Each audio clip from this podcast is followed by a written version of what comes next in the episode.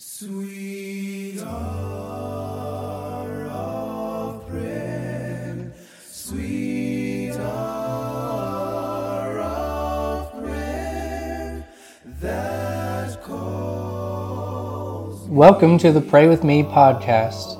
Thank you again for joining me for yet another episode, another prayer. Mondays are going to be titled Mission Minded Mondays, at least for now. And when we talk about missions, we want to talk about this morning, we want to pray for local missions, meaning all Christians have a responsibility to go out to their local communities and be uh, a missionary of sorts. Because Jesus called us in Matthew 28, verses 18 through 20. Jesus said, All authority has been given to me in heaven and on earth. Go therefore and make disciples of all the nations baptizing them in the name of the Father and of the Son and of the Holy Spirit, teaching them to observe all things that I have commanded you.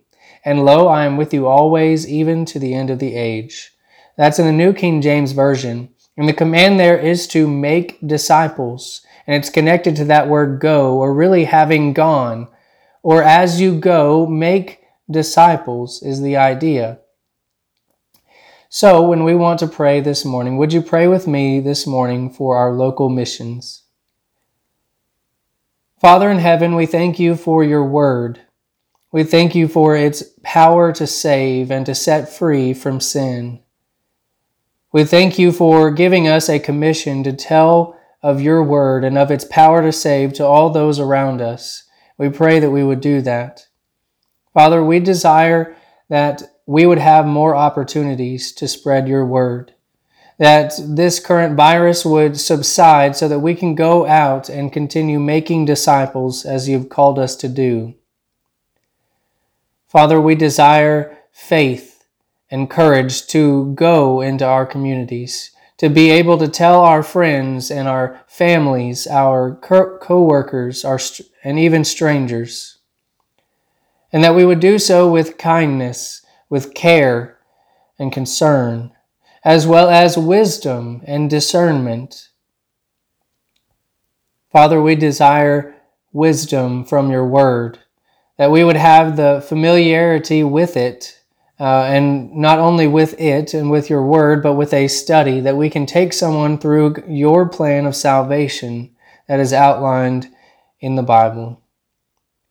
Father, we desire for strength both physical and mental, to be able to go out and teach and to teach with patience and love. Father, we desire that the lost all over the world would be seeking you and that they will, will seek and find those who are searching for truth, that we would seek and find those searching. Father, we desire for more souls to be saved. And we pray that we could be part of that to your glory. Father, we desire to pray more. We thank you so much for Jesus. It's in his name that we pray. Amen. Again, thank you for joining me for another prayer. And remember to pray like it all depends on God, but to work like it all depends on you. Until next time.